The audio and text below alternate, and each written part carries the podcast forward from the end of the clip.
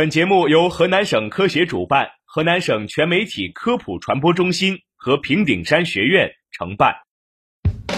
生活多姿多彩，科学无处不在，在生活中感受科学的魅力，用科学创造更好的生活。欢迎大家走进科学生活。Got on board a westbound 747.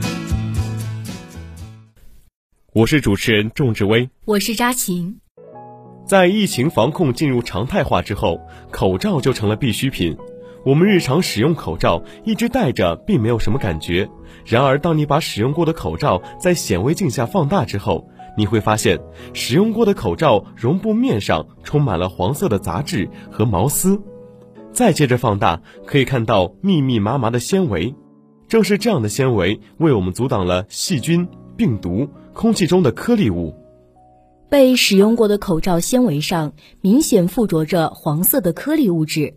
再接着放大到一千倍，更清楚地看到了口罩纤维上附着的颗粒。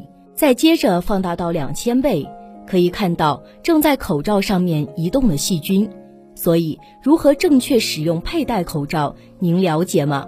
下面这三条小贴士就来告诉我们应该如何正确的佩戴摘取口罩。首先呢，在摘戴时一定要洗手，无论是佩戴之前还是脱除口罩之后，都应该要洗手。第二，摘戴时不要碰口罩的外侧面。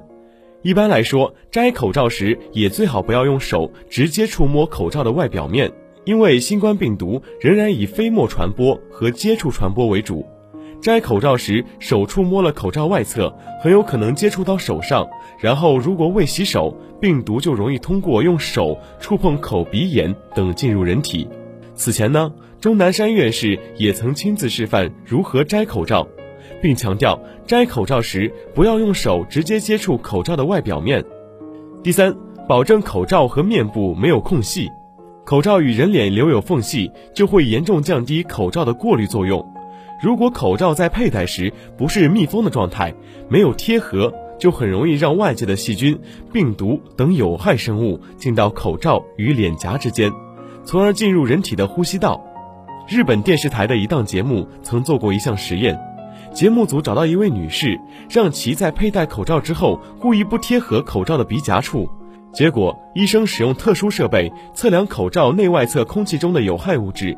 有害物质泄漏率达到了百分之一百，戴了相当于没有戴。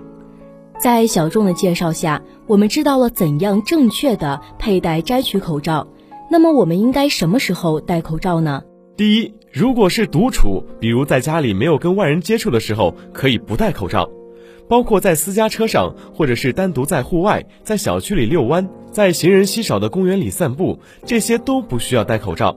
第二。如果是出入人员密集的公共场所，乘坐交通工具，包括商场乘坐电梯，包括会议室，去普通医疗机构的患者，可以佩戴普通的医疗口罩。第三，如果是密集场所的工作人员，包括从事和疫情相关的行业人员、行政管理人员、警察、保安、快递人员等等，建议佩戴医用外科口罩。可以根据实际情况，适当的延长口罩使用时长和更换频率。如果口罩出现了脏污、变形、损坏、有异味时，需要及时更换。需要注意的是，一次性使用医用口罩和医用外科口罩都是限次使用，也就是累计使用不超过八小时。职业暴露人员使用口罩不超过四小时，不可以重复使用。此外，世卫组织提醒，仅戴口罩是不够的，佩戴口罩的同时，必须采取其他的防护措施，包括勤洗手、对物体表面进行消毒等等。仅仅佩戴口罩却没有做到经常洗手，或者是用没洗过的手摸脸的话，仍然有被病毒传染的风险。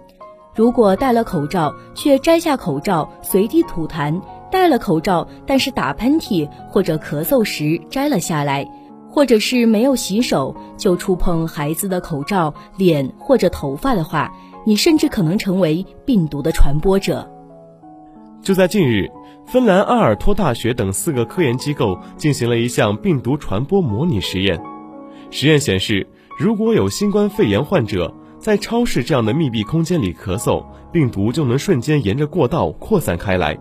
一分钟以后，病毒就蔓延到了整个通道，并且穿过货架。两分钟后，病毒就扩散到了旁边的过道。六分钟过后，病毒的浓度有所下降，但是并没有完全消失。测试结果表明。